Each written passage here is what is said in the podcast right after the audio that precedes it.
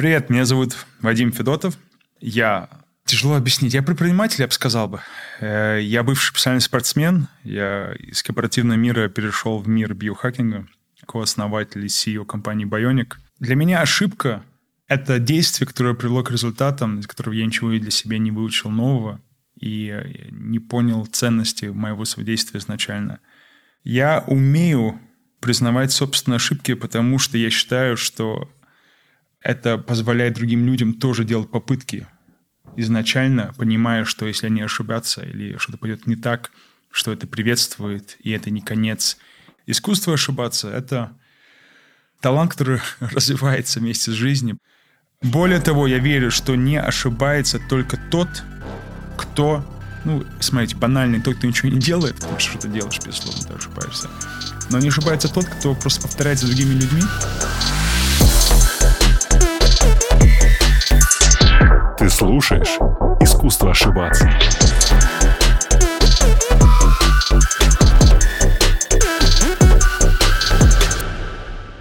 Класс, Вадим, большое спасибо, что пришел. Большое спасибо, что сюда доехал, потому что действительно Эмираты Великобритания вытащить с этого было непросто. Мы с тобой э, буквально пару минут назад начали с этого, и ты сказал, что мне не следует сравнивать себя с другими людьми, но я все еще позволю себе отпустить буквально пару таких сравнительно глупеньких вопросов насчет э, роста. Я должен сказать для записи, что Вадим, он действительно профессиональный баскетболист, он ростом 2,04, если не ошибаюсь. Верно. Потому что я метр девяносто шесть. Давай поговорим, знаешь, о чем? Супер коротко. Давай. А какие недостатки быть высоким мужчиной? Вот просто такой спот, легкий soft question. В детстве проблемы с кроватями, никуда не помещаешься. А, Правда автомобиль, когда я сдавал на права и не помещал автомобиль, где нужно было сдавать права, это был э, Volkswagen Lupo.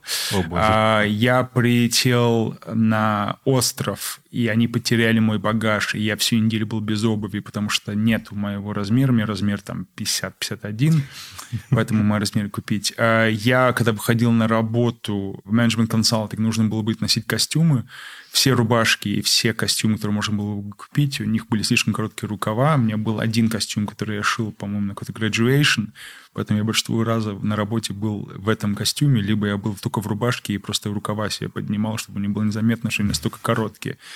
В самолете, если нету аварийного ряда... Это боль. Я молчу сейчас про бизнес э, как стартапер я не могу такие слова говорить. Ты, э, если нет аварийного ряда, это, конечно, очень интересная э, пытка с точки зрения гибкости твоих. Э, ну, смотри, у тебя колено болят, у тебя спина болит, у тебя в ближайшее время будет все болеть. Поэтому готовься. Это правда. Готовься. Я должен был перестать бегать в 30 лет, потому что я понимал, что я у меня просто побочный эффект от бега намного хуже, чем преимущество. Чем польза от него, да. Чем польза от него. Поэтому просто те ограничения, они очень быстро наступают, очень быстро появляются. Я буду всю жизнь заниматься в каком-то виде а, физической подготовки для нижней спины, потому что понимаю, что будет тяжело Конечно. приседанием. А. Поэтому не только плюсы. А, безусловно, я бы в жизни не поменял бы свой рост. Я кайфую от своего роста. Мой рост соответствует моим характерам или мой характер моим ростом. Я прекрасно понимаю, ты... и там была статистика одна, Forbes 500, э, средний рост руководителя крупнейших 500 компаний в мире метр девяносто один. Поэтому... Э, это о чем-то говорит. Не, да. ну это потому, что у тебя в юности ты всегда, все твои друзья тебя выбирают, когда там что-то нужно решить, нужно, нужно договориться или пойти сделать какую-то там вещь, которую обычно в твоем возрасте нельзя делать. Обычно просят от тебя это делать, поэтому с самого возраста эти ощущения такого защитника и ответственного, и как-то кажется, мне это и осталось и на оставшуюся жизнь. Да. Ну, слушай, это не всегда про какие-то ситуации, где прям нужно что-то решить. Иногда это можно и просто огрести в стиле «Эй, ты, длинный, ну-ка иди сюда». Нет, ты будешь смеяться, я, никто мне это не верит, учитывая моего характера. Я мне в 36 лет ни в жизни не был ни в одной драке. Круто. Это, это так люди сомневаются. Между прочим, всех, кто слушает, я заранее извиняюсь, мне безобразный русский язык, я делаю грамматические ошибки. Мне после каждого раза, когда я выступаю, мне потом пишут мои коллеги, сколько ошибок я сделал. Мне очень стыдно, но, честно говоря, после 12 лет, мне кажется, уже лучше не станет. Да, все нормально. Нет, ну... Нет, меня просто попросили. Э, я один раз выступил, когда работал в «Газпроме». Я вышел на сцену. Вадим Вадимович Федотов! Э, я начал говорить такие, а почему не умеет по-русски говорить? Это было после этого меня... Э, Тебя больше не директор, не, не, не, не, не, директор по коммуникации говорил, слушай, Вадим, каждый раз, когда ты выходишь, просто скажи. Друзья, э, хотел предупредить, я провел большинство своей жизни за границей, недавно вернулся из Америки, все успокоится, все а, нормально. Ну да, это неплохо но если, но если ты, ты заранее не управляешь ожиданием, просто говоришь, Вадим Вадимович Федотов, то особенно на выступление компании «Газпрома» ожидает, конечно, идеальный русский. Да, идеально. Вадим Вадимович. Очень неплохо. Слушай, я предлагаю построить наш разговор следующим образом. Сейчас вот в эту часть коротко зафиксировать то, чем ты занимаешься, угу. да, про байоник и что это. Угу затем перейти к тому, как ты к этому шел, потому что это супер интересная история про профессиональный баскетбол, работу в менеджмент-консалтинге, Группон, Газпром, угу. и затем вернуться снова к Байонику. Поэтому давай начнем с Байоника. Что да. это за история? То есть я уверен, что у тебя есть... Ну, конечно, у тебя есть. Я уже читал сотни твоих интервью, как угу. ты очень круто это представляешь. Расскажи про это сейчас, чтобы был такой хук, чтобы аудитория такая, вау, что за система? Байоник Смотри, если на английском сказать, потому что на английском, э, миссия Bionic to make health accessible and actionable, это сделать здоровье доступное, то, что может на здоровье влиять. Угу. Как мы хотим эту миссию выполнить? У нас цель построить Global Health Engine – это глобальный движок здоровья. Что это означает? Вот ты заходишь в Google, и ты там в поисковик вбиваешь какое-то слово, которое ты хочешь получить какую-то подсказку под тебя. Угу. Что в этот момент случается? Google в этот момент учитывает предыдущие твои попытки что-то найти и знает твои преференции. Также он смотрит на другие сотни тысяч и миллион людей, которые вбивали похожее слово, и yeah. смотрит, на какие из результатов больше всего им подходило. И так он ускоряет процесс идеального подбора под тебя, необходимое для тебя решение твоего вопроса, который ты в этот момент задаешь. Вот Bionic одно и то же. Wow. Мы собираем информацию про тебя, о твоем здоровье, твоей активности, о твоем движении, зная, что было в прошлом у тебя в твоей жизни. Сравниваем десятки тысяч людей уже глобальном уровне, на уровне демографии, и благодаря результатам, что мы давали раньше этим людям, как на них воздействие, что у них работало, мы тебе подбираем твою рекомендацию. Поэтому это система мониторинга здоровья, которая подбирает персонализированные решения для улучшения здоровья. Вот что такое байоник. И в формате продукта это же ведь витам... гранулы. Смотри, в формате продукта там есть несколько частей. Первая часть – это мониторинг здоровья, который базируется на анализе крови. Да. Значит, первый твой продукт – это вообще лабораторный анализ крови, биохимический анализ. Вторая часть – это интерпретация результата и в том числе консультация. Консультация mm-hmm. может быть на уровне нутрициолога, может быть на уровне врача при необходимости в случае отклонения. И третий блок – это уже подбор персонализированных решений, как, например, персонализированные витамины. Вот тот блок витаминов, который большинство людей, когда слышат про байоник, большинство людей спросят на улице, что такое байоник, они скажут персонализированный витамин на базе анализа крови. Супер. Я с этим проблемы нету, потому что это был наш первый якорный продукт, да. который доказал, почему большие данные клинических исследований необходимы для улучшения твоего здоровья. Потому что если ты пойдешь завтра в магазин, Тебе кто-то в интернете написал, эй, чувак, тебе нужно пить омегу. Ты скажешь, супер. Купишь себе омегу, на банке написано, пейте две таблетки в день. Поставишь себе домой на кухню. Придет твоя мама, придет твоя супруга, придет твой ребенок, и они все будут пить по две таблетки в день. Только ты метр 96 и весишь 100 плюс. Твоя супруга поменьше, твой ребенок, блин, извини, у тебя 30 грамм, 30 грамм еще нет. Но все вы пьете по две таблетки. А может, твоей жене не надо, потому что это противопоказание. Ребенка он сам усваивает из еды, потому что ребенок в этом возрасте обычно усваиваемость очень высокая. А тебе нужно 6 таблеток. Потому что тебе повышенный холестерин, потому что ты по вечерам ешь бургер вместо того, чтобы, блин, есть салата. Э, да. Ну вот сам банальный вопрос, почему это нужно и необходимо. Вот к этому приходим. У меня стандартная фраза, что я делаю, когда я выступаю где-нибудь, когда я говорю, что такое сделать здоровье доступно. Я говорю, у кого есть автомобиль в аудитории, у кого есть автомобиль, и там большинство людей поднимает руку и спрашивают, какой у вас машина? И там, там, Ford, какая модель, там, не знаю, там, какой Explorer, двигатель, дизель, лошадиный сил, там, 120. Угу. Какая у вас группа крови? И начинается эта тишина. И люди все знают про автомобиль, какая память в телефоне, как работает, там, не знаю, браузер. А, как в Инстаграме фильтр поставить Париж. Ну, блин, не знаю, как он называется, я сейчас придумал. Париж, Париж, Париж? есть такой, Вау, да. супер. Ты попал.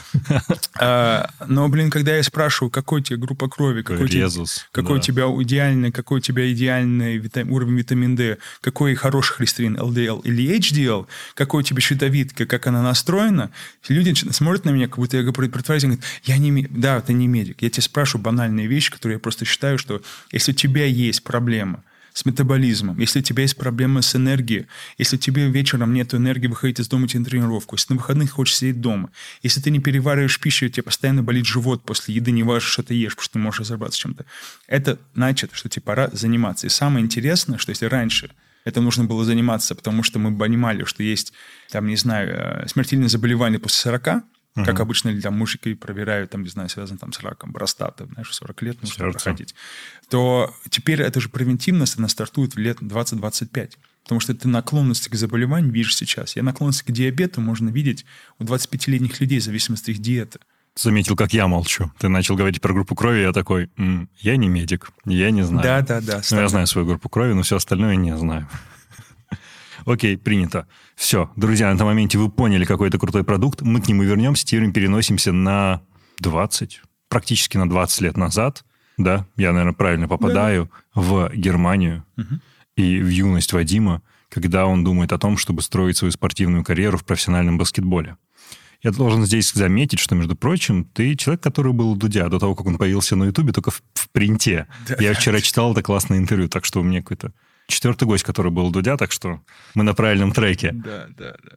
Да, Дудя было смешно, мы с ним, мы с ним проводили интервью два месяца перед тем, как я вышел в «Газпром», и когда я вышел в «Газпром...» э... Вышло интервью? Не-не-не, нет, я вышел интервью месяц до того, как я вышел... Интервью было два месяца до того, как я вышел в «Газпром», месяц до того, как я само вышло, угу. И я участвовал в запуске Матч ТВ, я отвечал за цифровую часть, и Дудю взяли как раз на Матч ТВ. Я помню, когда мы увиделись там несколько месяцев позже, посмеялись, э, что насколько маленький мир, что вот мы оказались вместе в одной организации. Да. 20 лет назад Германия. 20 а лет назад Германия, мне отец профессиональный э, теннис, э, спортсмен, был первой ракеткой в России, чемпион России в 86 году, если не ошибаюсь. Поэтому в семье всегда была задача, моя как минимум, доказать, что спортивный успех могу и добиться. Блин, ты прям это с языка снял. Я только хотел спросить, это типа твоя была личная цель или это дух семьи?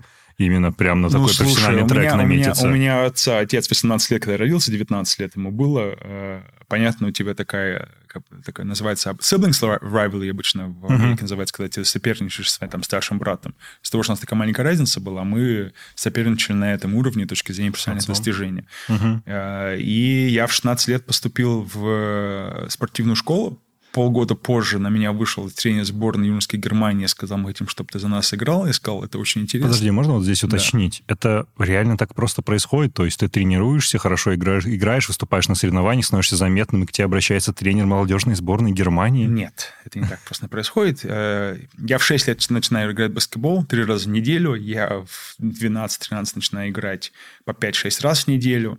Я в 14 еду в кемп, в 15 я в, в этот же кемп возвращаюсь, в этом кемпе меня выбирают и добавляют меня в список участников спортивной школы. Я попадаю в спортивную школу, играю в спортивную школу за школу и за регион, начинаю mm-hmm. уже тренироваться в профессиональной команде выступаю хорошо, и меня тогда уже, когда я прошел вот этот весь, весь путь, путь да. где уже были отборы и внутри кемпа, и внутри школы, и внутри региона, тогда уже на тебе выходит это предлагает. В момент, когда ты становишься действительно лучшим молодым, молодежным игроком да. в Германии, на тебя уже выходят агенты достаточно перспективных а, клубов да. и предлагают тебе какие-то ну, весьма заманчивые контракты с хорошими деньгами. Сумасшедшие деньги предлагали? Нет. А это исключительно помощь как старших товарищей, которые тебе сказали, слушай, Вадим, иди учись, типа, тебе в долгу это поможет. Или ну, как противостоять этому соблазну? Э, это что случается для, для, для, для слушателей, которые не знают? В Америке нельзя играть за американские университеты или получать стипендии, если ты играл профессионально. Что такое А-а-а. профессионально? Профессионально, если ты просто играешь профессионально, это если ты получаешь зарплату больше, чем э, содержание твоих необходимых минимальных расходов а квартира и еда. Короче, как только там зашкаливает больше, чем пару тысяч долларов, ты сразу становишься профессионалом.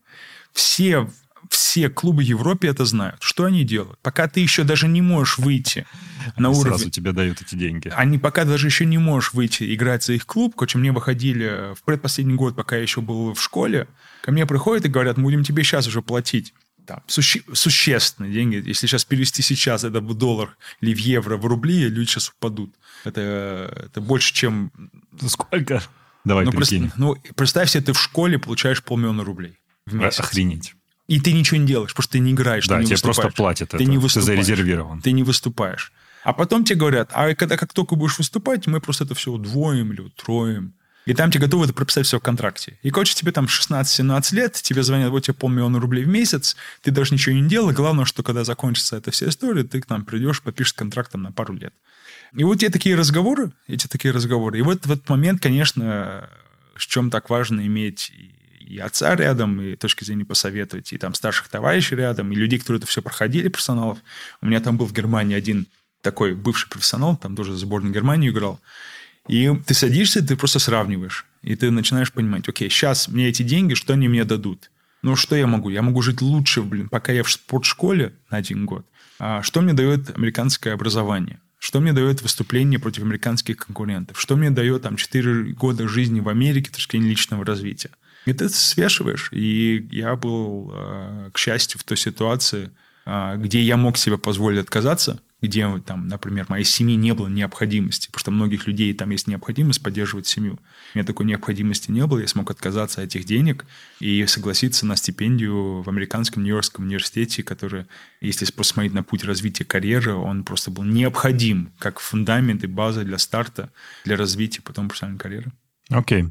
По поводу американского университета как раз в Баффало, в Буффало, в Баффало, мне так нравятся эти флипы переводов. Слушай, я об американской системе образования знаю преимущественно из поп-культуры, из рассказов моих друзей, которые там учились. Я учился во Франции, но это типа такая континентальная история. Угу. И у меня все представления как бы о колледжах вот реально такие очень поп-культурные. Для меня э, спортсмен, во всяком случае, то, как показывает о поп-культуре, это большие классные парни, которые ходят в бомберах с идентикой университета.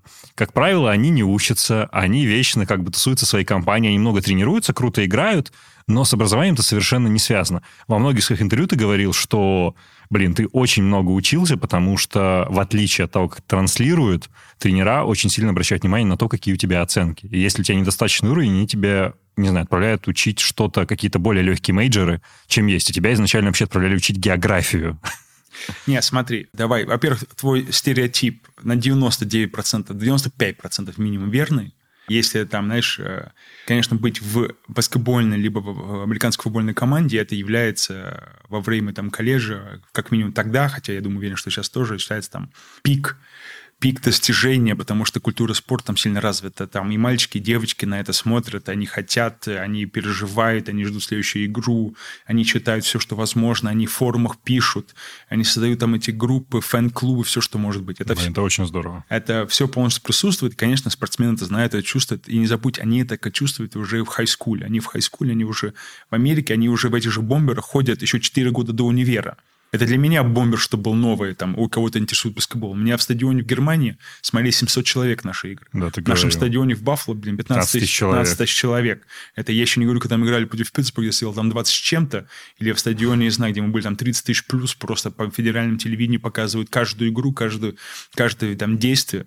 Меня назвали в одной игре а, как кольный авто... Этот, эм, эм, машина, где ты можешь покупать напитки эти Вендинг. Вендинг-машина. Да. Мне назвали, мне дали кличку вендинг-машина, потому что один из игроков прыгал в меня и сам упал.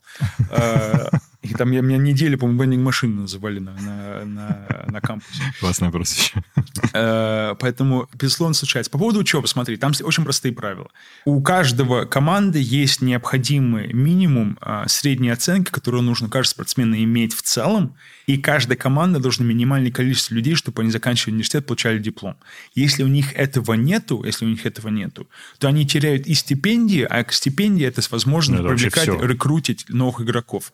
Они теряют, они теряют гранты от универа, финансовую поддержку, они меньше получают спонсорских денег, потому что спонсорам они же нравится отдавать деньги не только на спортивный успех, а еще на умных студентов, Конечно. потому что в Америке это же все Alumni. упакуется, упакуется под развитие нашего будущего поколения студентов, хотя при этом, если успеха нет, то, конечно, и денег нету. Поэтому это, безусловно, все присутствует. Они подстраиваются под каждого игрока, они подстраиваются под каждого игрока, и каждый игрок, безусловно, когда я приехал, у них был опыт других международных игроков, которые приехали. Они говорят, слушай, у тебя будут настолько большие проблемы с английским, они так думали, что давай ты выберешь простой major, например, география, география, это сейчас звучит настолько стереотипично, но ты же как минимум знаешь, где Европа, вот и бери географию. Поэтому это... Я, конечно, улыбнулся на эту всю историю. Я сказал, слушай, давай сделаем следующее. Я схожу на пару курсов, если ты увидишь, что мне все хорошо, я могу выбирать major, который я хочу. Потому что с английским мне было хорошо, учитывая, что мой отец преподавал английский язык, я вырос вообще в Германии вокруг Конечно. американцев, играл в баскетбол с американцами. Я всю жизнь, я приезжал туда, мне был английский. Если не native, то настолько близко, что люди думали, что я native. Поэтому мне получилось через несколько, несколько курсов уже и расширить на, на, на бизнес. И я, когда я говорю по поводу того, что ты говоришь, я просто понял, что первые два года это такой фундаментальный курсы, который ты просто понимаешь, как работает система, структура университетов. Она достаточно банальна. Она не тяжелая, она любой школьник России, любой школьник там Германии, он с ней справится. Okay. Вот с третьего года, с третьего года, когда ты уже выбираешь electives, ты выбираешь, куда ты лично хочешь развиваться, какое направление тебе реально важно, вот тогда ты можешь учиться, сколько ты хочешь учиться, потому что там никогда недостаточно научишься. Потому что тебе всегда есть возможность брать больше курсов, тебе всегда есть возможность брать больше разных профессоров, ты всегда uh-huh. можешь выходить на новые дополнительные там курсы, профессоры, конференции, неважно что. Прилетают знаменитые там профессоры или там предприниматели, или владельцы, или корпоративные, или биоломные, выступают, рассказывают, ты можешь пойти к ним менторшип программу. Поэтому там ограничений вообще нет. Ты можешь даваться Все зависит хочешь. от тебя исключительно. Да. У меня, что мне э, повезло или не повезло, я очень рано понял, что я никогда не буду суперзвездой баскетболе. Вот как так? Я смотри, я на этом хочу остановиться. Да, у тебя было энное количество травм, очень сложные операции по восстановлению, затем снова травмы.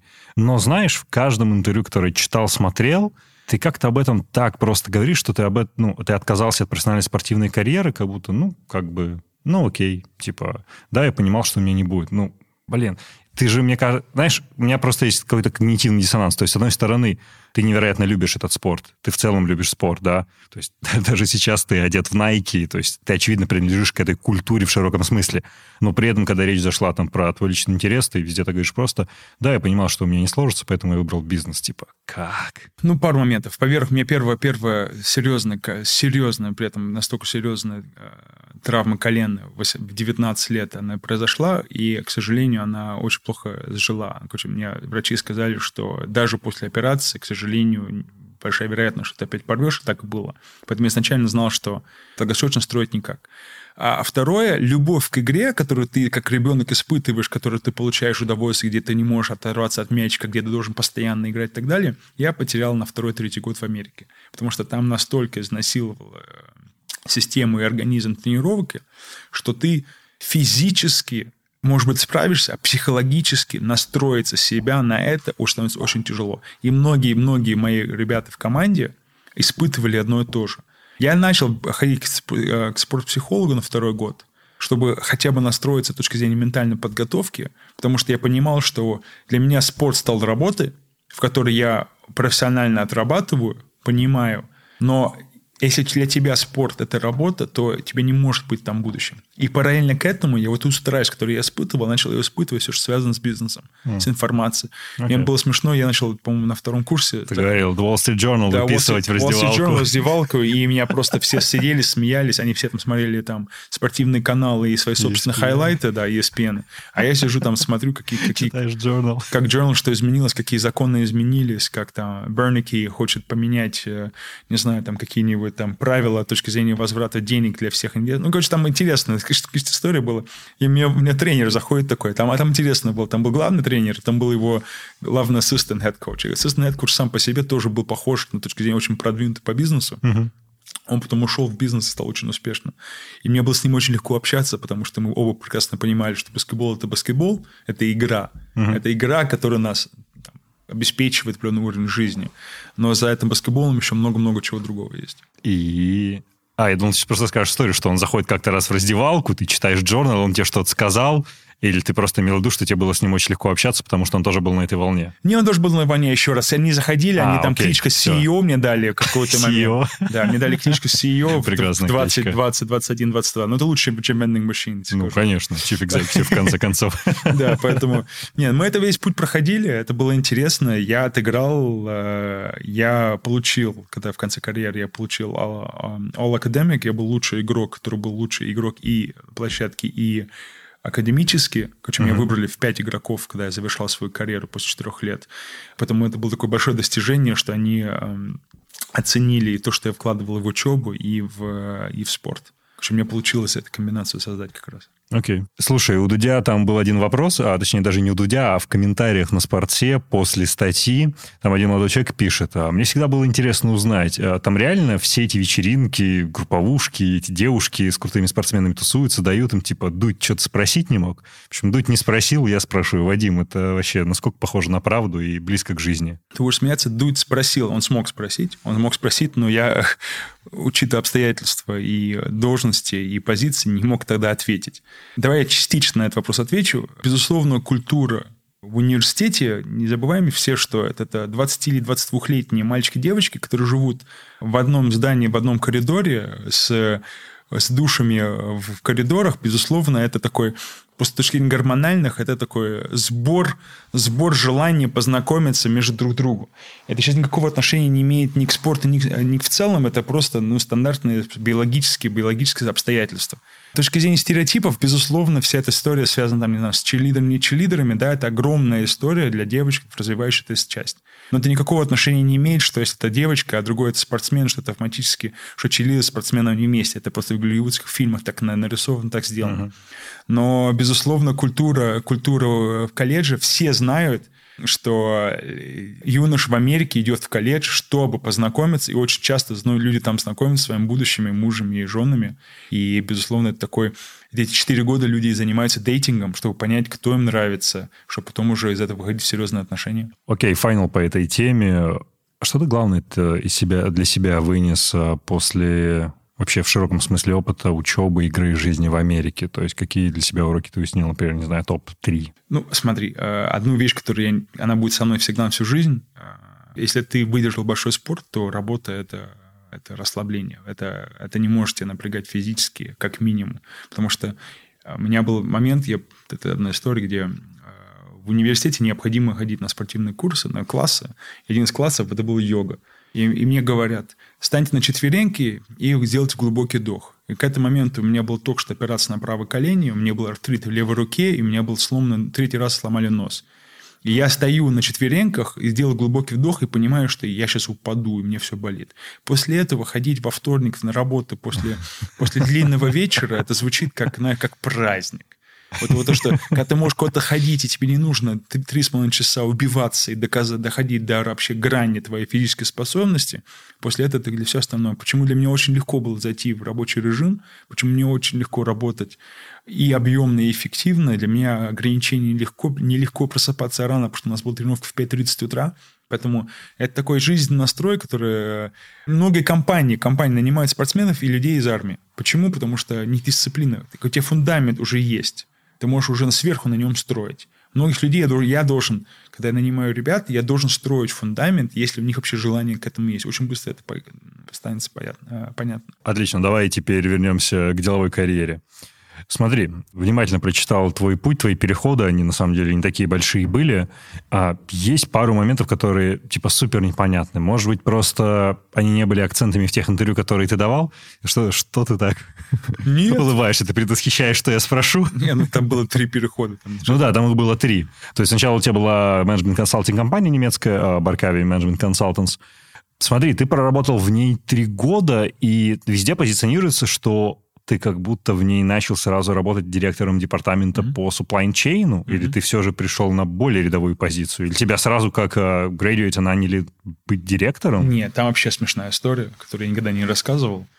Я завершаю четвертый год и заканчиваю университет в Америке, и мне дико нравится учеба. Все это знают, мне хорошо получается учеба. Я вообще всегда поставил... Я себе в тот уже в 24 года я себе поставил цель в 45 лет стать, э, стать профессором в Стэнфорде на MBA для по тематике развивающихся рынков. GSB, который. Uh-huh. Да. Короче, у меня задача была, я сразу себе сказал, там, я хочу в 45 лет быть профессором в Стэнфордского MBA. Я думал, что для этого нужно сделать? Ну, для этого нужно, а, иметь учебу как минимум на уровне доктора, PhD. Uh-huh. Второе, нужно построить успешную профессиональную карьеру. Чтобы иметь доктор PhD, PhD нужно сначала мастер сделать. Я думал, ладно, пойду сделаю я MBA сразу после универа там пообщался с отцом, говорит, отец, слушай, такой, как только начнешь зарабатывать деньги, никогда больше не вернешься в учебу. Поэтому ты либо делаешь сейчас, либо забудь про эту всю историю. Я говорю, ну, супер. Я начал делать application в Стэнфорд, в Гарвард, э, Уортон, везде, во все, uh-huh. всегда летал, встречался, проходил. Все говорят, все супер, чувак, но, к сожалению, тебе нет два года минимум минимального опыта. Профессионально. Ага. Тебе нужно хотя бы два года. Я, я опять отцу говорю, слушай, повторяю, ты два года где-нибудь поработаешь, в жизни не вернешься. Я думаю, ну, надо посмотреть тогда другие университеты. Я определился в университете в Майами. Университет в Майами, я с ними пообщался, слетал, нереальный кампус, нереальная бизнес-школа, все круто. Они говорят, мы тебя берем, и сделали одну огромную ошибку. Они сказали, из того, что ты уже сделал, закончил бизнес на undergrad, ты можешь первые полгода пропускать, потому что первые полгода это базовые курсы, ты их уже знаешь. И дали мне подтверждение admission, что я поступаю в, через полгода в, на MBA. Okay. И у меня появляется эти полгода, полгода свободного времени. Почему я говорю, что это ошибка? Потому что я полетел в Германию обратно, в Германию устроился в Баркаве Management Consultants как стажер, как, просто как стажер. На второй день стажерства мне говорит старший партнер, не, хочу, не хочешь ли ты поехать со мной в Москву на проект? Я говорю, конечно, хочу. Мы приезжаем на проект в Москву, начинаем работать на проекте. Во время этого проекта мне зона ответственности расширяется, расширяется, расширяется, и проект закончится тем, что я сам лично владельцу клиенту, а это Кнов Гипскартон, там приехал владелец Кнов Гипскартона, господин Кнов, который там, не знаю, там, сколько у него там, десятки миллиардов mm. долларов. Ну, это, короче, один из там знаменитых Фигура. бизнесменов, фигуров. И я ему презентую, как, как может оптимизировать, развивать его бизнес в России. Мне там 24, я баскетболист, я еле, еле, мне еще мячик шутится на пальчике, пока ему это все рассказываю. И он мне внимательно слушает. И я испытываю такие, такие эмоции во время выступления, как будто я на площадке. А я никогда не думал, что они у меня появятся. Я завершаю разговор, презентацию, ухожу. Старший партнер говорит, слушай, это был первый раз в моей жизни, что я дал стажеру выступать перед такой фигурой, презентовать, и я не пожалел. Мы пожали руки, и я улетел в Америку. Я летел в Америку, в Нью-Йорке, забираю свой автомобиль, еду в Майами. По пути в Майами я получаю звонок из Германии. Они говорят, наш клиент Кнауф купил вторую фазу. Вторая фаза на несколько лет. Там огромная сумма инвестиций, настолько большая, что нам необходимо открыть офис в Москве. Не хочешь ли ты возглавить офис в Москве? Офигеть. Мне 24 года, я еду в Майами, настроился на Майами. Опять, э, как я как слушатель может понять, я достаточно близкие отношения с отцом. Я звоню отцу, говорю, слушай, такая-такая история. Он говорит, а для чего тебе нужен MBA? Я говорю, чтобы международная корпорация занять э, большую должность. Он говорит, мне кажется, тебе уже предлагают. Я говорю, ты знаешь, ты прав. Но я решил понаглеть, и там была очень смешная история, э, которая просто она смешная. Когда я был стажером в Москве, мой старший партнер, они кооперативно жили в Рискалтне. Угу. А мне сня- снимали студию в Красногорске напротив завода. И это нормально, я не жалуюсь, это нормально, я стажер, okay. вопросов нет. Okay. И один, я сказал, я готов вернуться, но один из условий, что я первые там, пару, пару месяцев буду жить в Шицкалтне. Э, мы все посмеялись, они согласились. Э, я вернулся, и я уже вернулся на должность руководителя по оптимизации. Короче, я до этого был стажером, я до этого проходил этот путь, я доказал им, что я способен презентовать клиентами, у них были уже уверенность в моей способности, и тогда мне дали эту должность. Да, я не сразу стал okay. директором, wow. я проходил этот путь, но это был очень неожиданный путь, и мы все вспоминаем э, и улыбаемся на, это, на эту историю. Вау, wow, супер. Ну, это снимает там все вопросы, которые я хотел дальше уточнить, потому что такое я вообще не могу предвидеть. Это супер крутая история. Слушай, вот вопрос. Спортсмены, которые работают на профессиональном уровне, много тренируются, очень много времени проводят а в тренажерном зале на площадке, им достаточно сложно удается балансировать а, с учебой. В твоем случае ты сказал, что это все равно нормально удавалось, и ты учился. Но там мои друзья, с которыми я общаюсь, которые тоже были профессиональными спортсменами, у них своего рода, знаешь, оставался chip on the shoulder относительно того, что они, знаешь, э, как будто бы не совсем интеллектуально на одном уровне с другими людьми. И поэтому, когда мы вместе позже учились, академически они впахивали еще больше всех и пытались тем самым, ну, как сказать, компенсировать то время, которое якобы они, ну, знаешь, как упустили, находясь, не знаю, в джиме или где-то еще. У тебя было что-то похожее, не знаю, ты когда-нибудь себя ловил на мысли, что, блин, надо бы впитать больше знаний здесь, надо бы посетить то или это. Было какое-нибудь такое ощущение? Нет, и я очень рад за твоих друзей, потому что это очень большая редкость. Обычно спортсмены вместо того, чтобы догонять, они, наоборот, расслабляются, думают, все нужно не догнать, буду заниматься спортом, развиваться О. дальше, и появляются стереотипы, что спортсмены, к сожалению, ограничены интеллектуальном уровне, хотя, хотя есть нет. и другие. Нет, нет, подожди, те, которые, да, которые да. отказываются, Окей. я, к сожалению, многие подтверждают правила стереотипа, и мне за них становится дискомфортно, потому что они не смогли использовать ту дисциплину, которую они использовали в спорте в своем развитии. Поэтому я рад за твоих друзей, это значит, у тебя хорошие друзья, потому что они могут эту энергию, дисциплину использовать и в учебе. Но большинство людей, к сожалению, спортсменов, я это не замечал. У меня в команде точно такого не было. Mm. Okay. Мне в команде, мне тренер просил, мне лично просил следить за, за своими ребятами, особенно с теми, которые проблемы, которые не выполняли. Я реально с ними ходил на их курсы, на их классы, и потом им объяснял, что там то, что происходило, как отвечать и так далее. Что там такая задача была. Академик-ментор. Да, да, да. Круто. Но мне это все нравилось. Слушай, если я хочу стать профессором, мне нужно было все это делать. Почему я... Да, отлично объясняет я, материал, который был. Я с третьего курса, с третьего курса, когда выходил Новый год, выходили новый класс, Новый год в университет, меня просили профессора встречать их и рассказывать о ценности университета и почему университет — это привилегия, а не право. Вау. Короче, у меня такой... У меня Интересный очень, подход. Очень, очень рано уже был задача выступлений, правильно настроить студентов на их будущее. Хорошо. Давай поговорим о твоем а, карьерном назначении через одно, то есть Группон, ну, не то чтобы все понятно, но в целом ясно. Газпром, медиа, технологии. Угу. Как ты там очутился? И самое главное, больше поговорить о той мотивации, почему ты оттуда ушел именно с точки зрения внутренних причин. Во-первых, как ты там оказался? Не, внутренних причин твоих, я имею в виду. Не внутренних причин в «Газпроме», что я сейчас тебе внутрянку не, прошу ну смотри, во-первых, давай, перепрыгивать Groupon нельзя, потому что Хорошо. Э, Groupon... Э, смотри, Groupon следующая история. Ты пришел туда директором по продажам. Там по-другому было совсем. Okay. Groupon – это следующая история. Groupon 2011 год, это еще до их IPO, и это очень важная информация. Были европейские инвесторы, номер один европейский инвестор, э, такой Rocket Internet, есть братья Замверы. Что они делали? Они скупали в Европе похожие на американский группон активы, угу. и их присоединяли потом с группоном а, в обмен в доли в глобальном группоне. Короче, такая понятная история была. И о них э, очень понятный опыт, они всегда искали. У них был всегда одни тоже, они собрали 24-28-летних ребят, которые уже сейчас добились какие-нибудь высокие должности в какие-то менеджмент-консалтинг компании, потому что отбор менеджмент-консалтинга очень, очень, очень жесткий. Да. И они просто решили экономить время на HR, и просто они уже, ой, если McKinsey тебя фильтровал 7 раз, значит, как минимум ты... Все с тобой нормально, да? Ну, не нормально, но как минимум ты не, точно не флоп какой-нибудь. Поэтому, поэтому они просто решили экономить, и они вырывали, вырывали очень-очень такое high potentials из их карьерного пути на уровне, там, не знаю, там, старшего, партнера или старшего, на очень рискованные темы. Потому что не как Группон, у них было, там, не знаю, там 20-30 таких активов, и очень многие из них, они расставались через месяц, через два, через три, а эти ребята уже не могли вернуться. Ну, очень, да. очень было знаменито, что у них очень жесткое такое, такое отношение, что да, ты можешь выйти, да, ты можешь стать. Какая у меня ситуация? Очень интересная, почему я считаю, что это стоит обсудить. Хорошо, а, давай. На меня выходят и говорят, слушай, нам мы строим новое направление. Как раз мы строим направление с физическими товарами. У тебя background management consulting и supply goods, supply chain management, sorry. Supply chain management – это цепочка доставки. Поставок, да, да угу. цепочка поставок. Поэтому твой опыт релевантен. Я прихожу, и у меня берет интервью человек, который только что пошел с PwC на мою же должность. Короче, он там на моей же должности берет у меня собеседование, вышел туда пару месяцев до меня. И после этого выходит второй человек, который пришел тоже с большой четверки, и тоже меня собеседует, и я понимаю, я понимаю, что если у меня будет все хорошо в будущем, то я либо стану его начальником, либо его замен, заменю.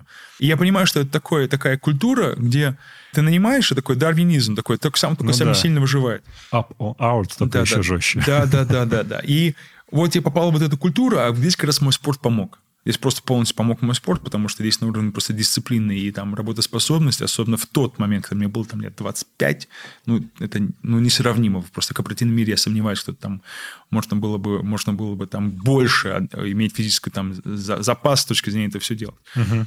Поэтому мне, конечно, повезло, что, с одной стороны, у меня есть немецкий бэкграунд, я вырос в Германии, немецкий инвестор, американская компания, я только что вернулся из Нью-Йорка, российскую культуру supply chain management, которую я только что выстраивал, это такой отдел, идеальное, идеальное место, микс, да. да, идеальное время, идеальное место для меня.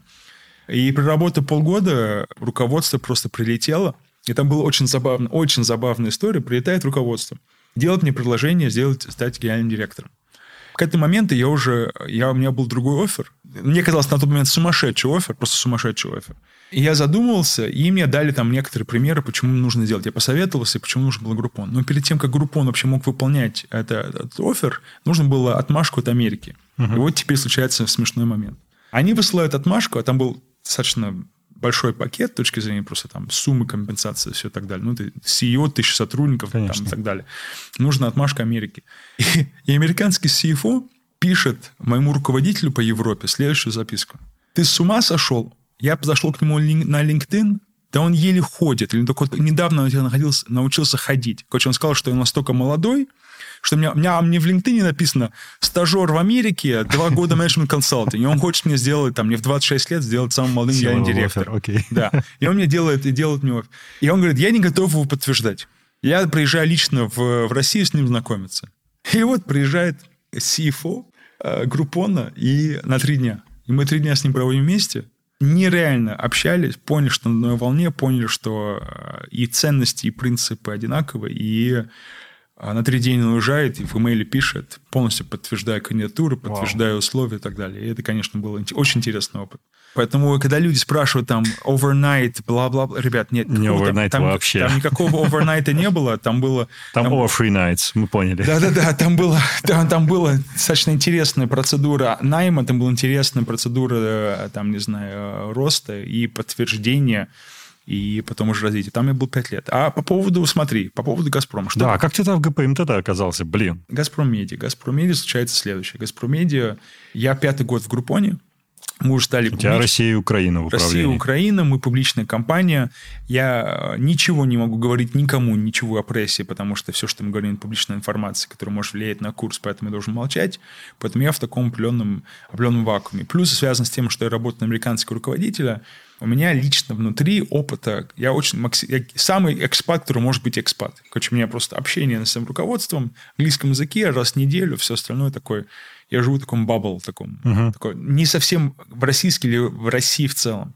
И вот, значит, наступает 15 год, э, Олимпийские игры в Сочи завершились, Дмитрий Николаевич Чернышенко успешно их завершил, очень успешно был назначен на генерального Газпромедии. В Газпромедии приходит и понимает, что Газпромедия в этот момент там 100 плюс активов, в разных категориях, в разных направлениях, от там, там телевизионных каналов до радиостанций, станцев, до там IT-направления, там интернет, все так далее. И у него есть определенная команда, которую он берет с собой, которую он нанимает. И у него не было человека на digital направлении, на цифровое направление, все, что связано с технологиями. И он начал смотреть на рынок, кто на рынке есть экспертиза. В цифровом рынке а в тот момент еще была даже мысль, в том числе рассматривать, может быть, даже сделать там компанию IPO или сделать публичную компанию. Mm, Такие okay. мысли были. И когда ты смотришь просто с точки зрения масштаба э, цифровых активов России, в те еще, которые есть э, публично, которые еще public, то их можно пересчитать там. Да, на... Выбор не такой большой. И э, меня пригласили, меня пригласили, мы обсуждали э, достаточно детально и очень, очень, очень интересно. Я сразу понял просто масштаб и важность. Э, и я для себя просто в том числе понял, что я наконец-то могу после там, там 5 плюс лет в американской структуре поменять на 180 градусов э, направление, разобраться, как, как построен российский бизнес, э, там, полугосударственный бизнес в каком-то в каком-то виде да. с определенным влиянием и как это все строится. И это был 180 градусов, который нереальный опыт. Полностью начал разобраться и понимать, как все структурно, структурировано, как это, как это развивается. И мне очень повезло, что через год, чуть больше, чем год, было принято решение заплатить, запустить корпоративный венчур, это когда корпорации инвестируют в стартапы для развития их внутри своей экосистемы. И мне дали это направление, и как раз это такой был мой первый шаг в предпринимательство, потому что я начал общаться с предпринимателями, я начал понимать, как они смотрят на бизнес, как они оценивают бизнес, какие метрики необходимы, что их драйвит, какие конкуренции, почему каждая вторая фраза любого стартапера в России «мы сейчас выйдем на американский рынок», э, хотя хочется ему сказать «разберись сначала с Россией». И таким образом, в общем, ты впервые заметил Байоник, который уже в каком-то виде существовал. Точнее, сначала Константин, у которого были первые наработки. Я правильно понимаю? Когда ты был в ГПМТ еще? Нет. Вот чуть, просто чуть, здесь чуть, не очень... Вот эти вот как Сейчас. раз переходы, они не совсем прозрачные. Поэтому да. я хотел, чтобы ты рассказал об этом. В 2017 году, 2017, ну, я лично, лично никакого отношения к Байонику, ни Константину не okay. имею, понял, что я физически себя чувствую не очень. Что это означает? Я заметил, что я устаю более быстро, что я после приема э, пищи засыпаю, мне организм, мне тяжело что-то концентрироваться дольше. Я понимаю, что вечером на тренировки перестал ходить, и в выходные как-то есть такая преференция остаться дома, что мне казалось очень странно, учитывая, что я инвестирую достаточно немало времени и денег в тренерах, нутрициологов и угу. БАДы, и все эти вещи, которые мне казалось необходимы для здорового образа жизни. И это стало искать решение. И я решил, и я пошел к врачу. Я не расслабился. Я пошел к врачу, потому что мне сказали, иди к врачу. Я начал врачу рассказывать, как я живу, какой у меня образ жизни, какой у меня образ питания, что я делаю, что врач внимательно слушает, каждое, что ты говорю, говорит, ой, как это плохо, ой, как это неправильно. Я говорю, я делал такие тренировки. Это он понятно, говорит, а сделан-то что? Он такой, да. Я говорю, я, я, я принимаю такие БАДы. Он говорит, ой, так нельзя. Я делал такую-то диету. Он говорит, да, это не то. И он это все проходит, и я себе думаю, блин, как же я все делал неправильно? И говорю, что делать дальше? Он говорит, сдайте анализ крови, вернитесь ко мне через неделю, мы его интерпретируем, я вам скажу, что вам нужно изменить в вашей жизни, чтобы это все исчезло. Uh-huh. Я говорю, супер. Плачу какую-то, я до сих пор помню, сумасшедшую сумму, мне казалось, там 50 тысяч рублей за какой-то анализ крови. Сдаю анализ крови, жду неделю, думаю, какая разница. Это сумасшедшая сумма. Я думаю просто, давай, неважно что, главное, чтобы у меня был какой-то ответ. И я с таким настроем прихожу к человеку, который мне неделю назад сказал, что все, что я делал неправильно, сказал, что нужно сделать расширенный анализ, что мне все точно подскажет. Короче, у меня внутри сейчас ожидание, что мне, блин, просто раскроет и откроет, Истину. как жить. Да. И я захожу, сидит передо мной этот же врач, говорит, ой, здрасте, ой, здрасте, значит, нажимает на кнопку print, ему распечатает мои результаты, он в течение, не знаю, там, 20 секунд смотрит на результаты, поднимает голос, смотрит на меня, говорит, тебе все нормально. Что? И я такой, вы знаете, я не понимаю, что может быть все нормально. Вы, во-первых, у меня все симптомы, которые я вам озвучил, они исчезли. Во-вторых, вы мне прошлой неделе мне говорили все, что я делаю неправильно. Он говорит, ну, а смотря на ваши результаты, вы не болеете. Я говорю, я понимаю, что я не болею, но я к вам же пришел для оптимизации состояния, а не точки зрения, что я переживал, что я э, болею. На что он сказал, смотрите, если вы болели бы, я могу вас лечить. Вы не болеете, поэтому я вам говорю, что с вами все нормально. И я для себя понял, что э, традиционная медицина, как минимум с этим врачом, ни в коем случае не хочу сейчас всех врачей там генерализировать, да, то это если ты болеешь, тебя лечат. Если ты не болеешь, ничего с тобой не делают, потому что ты не болеешь. И я думал, что это неправильно, должно быть решение. Вот мы теперь доходим к этому, должно быть решение. Потому что это столько, мне казалось, очевидно, что не только я хочу оптимизировать собственное состояние. Конечно. Должна быть где-то система, которая мне может подсказать, что нужно делать. И я начал просто гуглить, смотреть, общаться, общаться с другими там врачами, общаться с другими специальными командами. Летел в Германию, летел в Америку. Собрал всех своих фондов, знакомых фондов, питч-деки э, стартапов в этой сфере. И понял, что просто систему мониторинга здоровья, которую, которая не только тебе говорит, что с тобой что-то не так, а который тебе еще дает решение, потому что я устал, просто говорит, это плохо. Я говорю, супер, что мне что делать? делать-то, да. Вот я устал просто говорить, это плохо, что я говорю, дайте мне решение. Вот ты получаешь решение, и наконец что ты можешь начать делать. И я хотел построить вот это. И тогда я в 2018 году, в 2018 году, понимая, что нет медицинской экспертизы, начал искать, а. искать медицинского директора. Все. И во время Принято. поиска медицинского директора я познакомился с Константином, и когда мне Константин сказал на вопрос, что он, чем он занимается, он сказал, я с 2010 года в Швейцарии занимаюсь клиническим исследованием, которое подтверждает улучшение когнитивной физической способности профессиональных спортсменов, моя компания. А до этого я GlaxoSmithKline и Pfizer проводил клинические исследования. Да. И я такой, вау, идеально. А, мы просто еще и совпали, потому что просто там и, и настрой, и физическом двухметровый мужик, который профессионально занимался спортом, и у нас просто такой... Мы понимали друга с первого, с первого слова. Я говорю, то, что ты разрабатываешь, мы должны сделать так, чтобы это было бы масса, массово доступно. Потому что это нам не помогает, что ты это можешь делать для профессиональных спортсменов. Должно быть массово доступный продукт.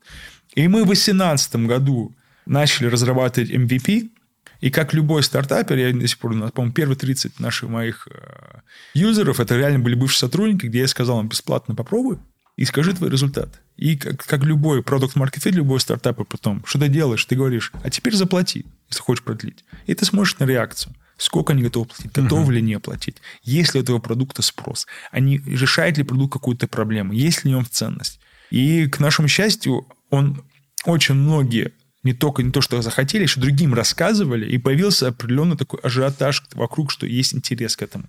И что нам просто повезло, и в чему мне такой сделал последний толчок, это что один из тех людей, который попробовал на ранней стадии MVP, отвечает в UFC, это единая лига Ultimate Fighter, ну, Ultimate, все знают, что да. такое, короче. Короче, в UFC, он работает в, в американском UFC, один из там, направлений health performance, улучшение... Performance Institute, который... Да, Performance Institute, точка зрения института для улучшения способностей спортсменов.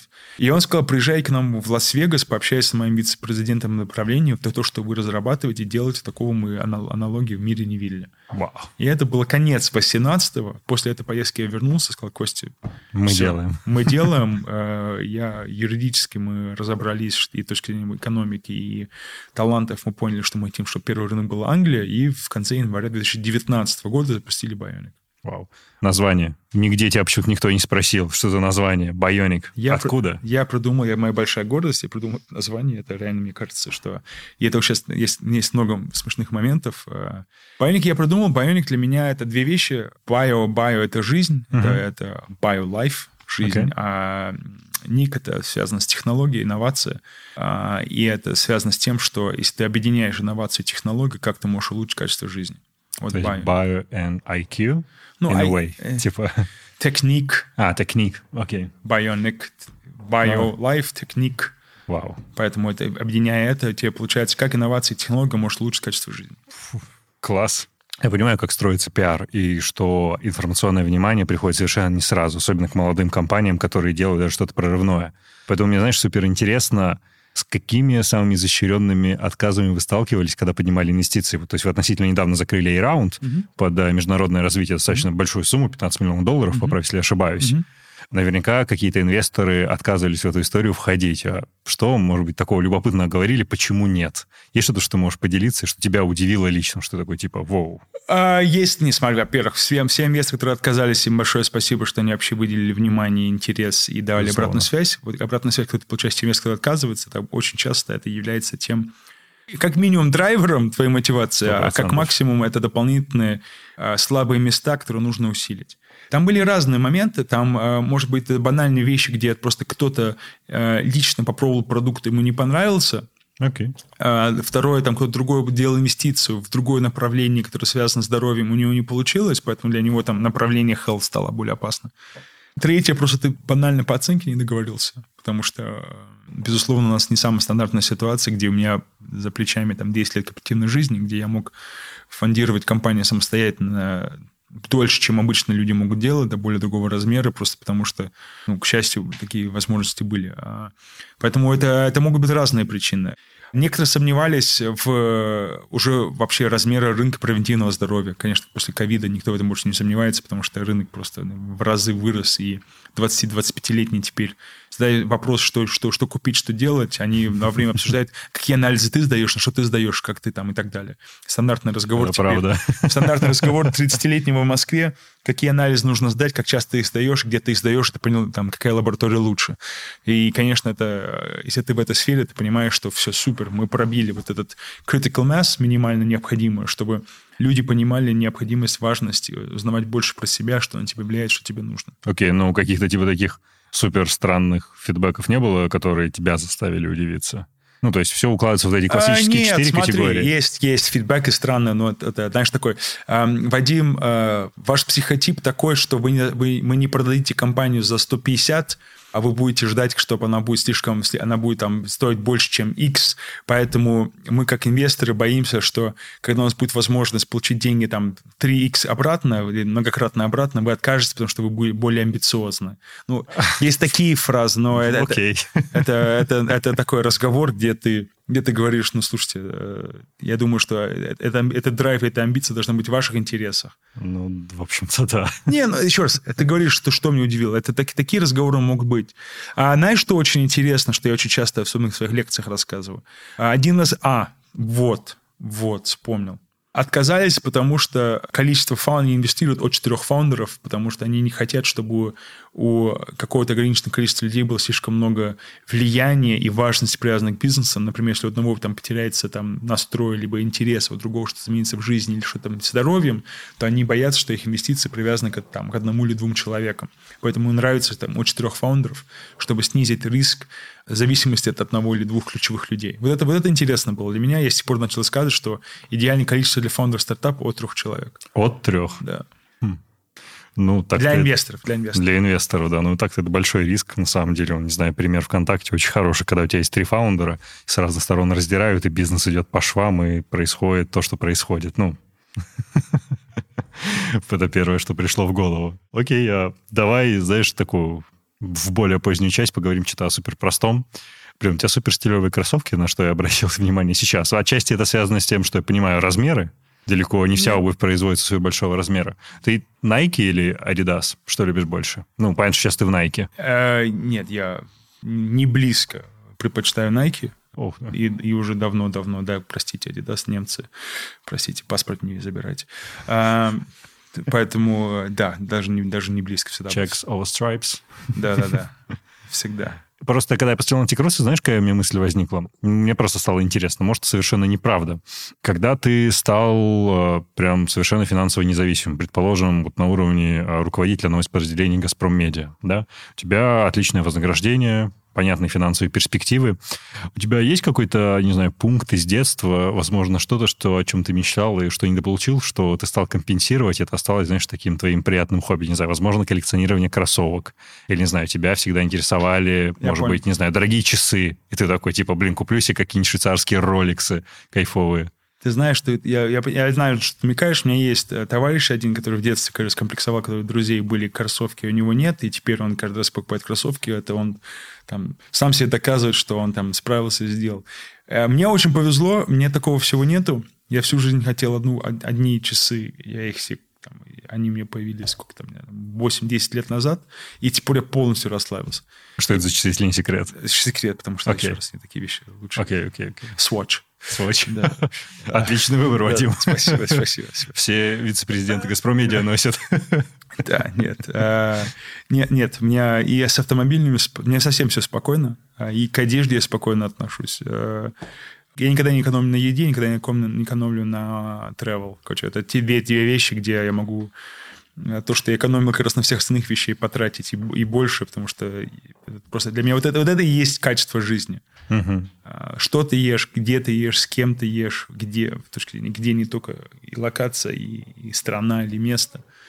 А, это, конечно, те вещи, где я готов, неважно сколько потратить. Хорошо. У тебя была одна очень э, классная цитата, которая, наверное, как раз хочу это в конце спросить.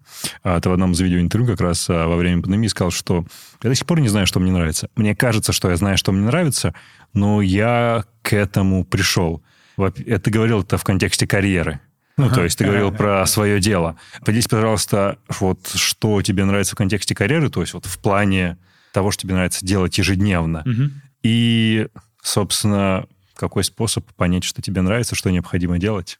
Не, смотри, у меня что мне нравится делать? Мне нравится менторство, мне нравится развивать ребят, мне нравится, когда приходят э, способные люди, неважно от возраста, и на глазах они растут, и зона ответственности, их результаты, это растет. Это мне гипер нравится, я от этого реально кайфую, и их успех это драйвит и меня. А, это мне очень нравится. Я всегда людей успокаиваю, которые там, особенно после универа, которые с ума сходят, которые, я не могу найти, я не знаю, что делать. Я говорю, выдохни, я после универа выслал CV, резюме свое, в 60 компаний, все меня послали. Никто не хотел со мной общаться. Два года позже я был я директор публичной компании. Поэтому, ребят, выдохните, вы...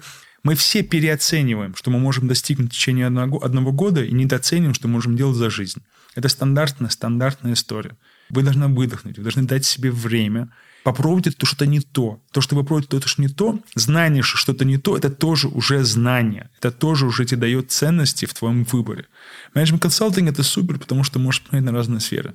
Но ты можешь другие вещи – зайти в компанию на должность, не знаю, там, клиентского менеджера, ты изнутри смотришь, как работают процессы, что тебе понятно, что тебе нравится, операционка, нравится тебе маркетинг, нравится тебе привлечение, нравится тебе конверсия, нравится тебе выстроить процесс, нравится тебе документооборот, нравится финансовая часть. Не отказывай себя, мы все такие, мы ждем какое-то идеальное что-то, и мы не знаем, что такое идеально для тебя, пока ты это не попробовал. Самое главное, особенно на ранней стадии развития, это опыт. Пробуйте, поймите, что вы хотите, что вам нравится. Я для себя нашел, понял одну вещь. Я бы занимался байоником, даже если мне это не было финансовой мотивации. Потому что я бы так и так бы хотел бы развивать систему мониторинга здоровья, потому что даже когда я был в корпоративном мире, я этим интересовался. я так и так бы хотел бы улучшать качество жизни своих и своих близких. Супер. Это был Вадим Федотов. Вадим, это был, мне кажется, очень интересный и глубокий диалог. Ну, мне, мне супер понравилось. Огромное спасибо, что уделил этому время. Спасибо тебе огромное, спасибо за приглашение.